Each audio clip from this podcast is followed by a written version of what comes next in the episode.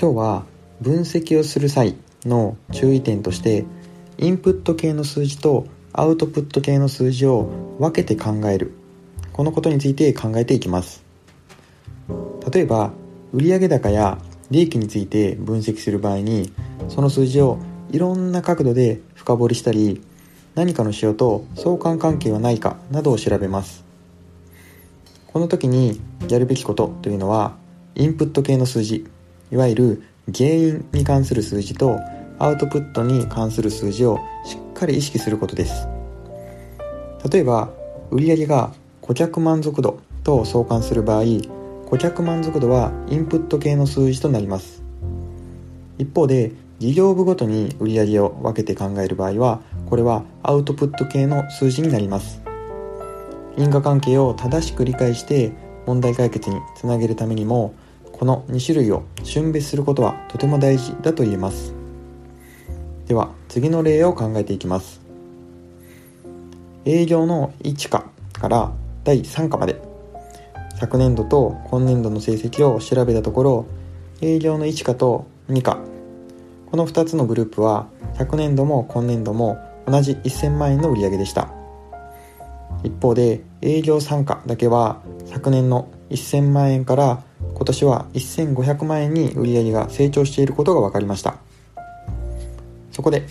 その成長した理由を探るためにさらにデータを集めてみたところ次の3つのデータが集まりました。1つ目が1人当たりの月の平均残業時間です。営業の1課と2課については去年と今年で同じ残業時間だったのに対して営業の3課は昨年と比べて約1.5倍残業時間が増えていました。次に2つ目の数字です。これは各営業のグループの中にいる人たちが勉強に関するセミナー、まあ、いわゆるこうなんでしょう営業訪問みたいなセミナーに参加した人数のデータです。この人数を見ると1課と2課は10人だったのに対して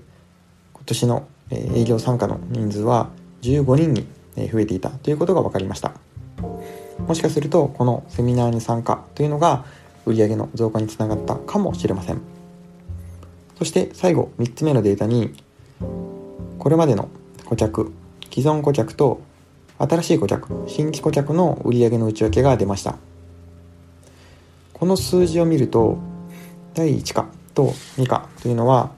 新規の顧客も既存の顧客も500万円ずつの売り上げが去年も今年も同じだったのに対して第3課は新規の顧客が500万円から1000万円に売り上げが伸びていた。こういうことが分かりました、まあ、このようなデータが並んでいた場合に皆さんはこのデータの種類が違うことに気づいたでしょうか。営業参加が伸びた理由は残業を増やしたからなのかセミナーに参加したからなのか新規の顧客が伸びたからなのか。このように整理しましたが実は新規が伸びたというのは他の2つとは意味合いが違います。残業時間とセミナーの参加というのは売上が伸びた原因の可能性にはなりますが新規が伸びたというものは結果にあたります。売上がどう伸びているのかを知るために売上を分解すると見えてくるものであって原因ではありません。それと比べると残業時間は売上を分解しても出てきません。またセミナーもセミナーの参加者の人数なので売上を分解しても出てくる数字ではありません。このように残業時間とセミナーの参加というのは売上には関連しない売上ではない数字です。一方で新規とか既存の顧客というのは売上を分解すると出てくる数字です。ただ数字になって並べられてしまうとその違いというのを認識することなく同じ数字だというような理解で分析を始めてしまうこともあるので非常に危険度が高いです。そこでまず考えるべきことは数字を見たらそれは結果系の数字なのか原因系の数字なのかを判断することが重要です。その上で結果系の数字を先にあたって何が起こっているのかをしっかり理解する必要があります。そして次のステップとして原因系の数字に当たっていくことが本来のステップだと思います。数字自体は自分がどちらの数字なのかというのは色分けができるわけではないので自分自身で注意していく必要があります。今日はインプット系の数字とアウトプット系の数字これらを見分けながら分解をしていこう。こんなお話をしてみました。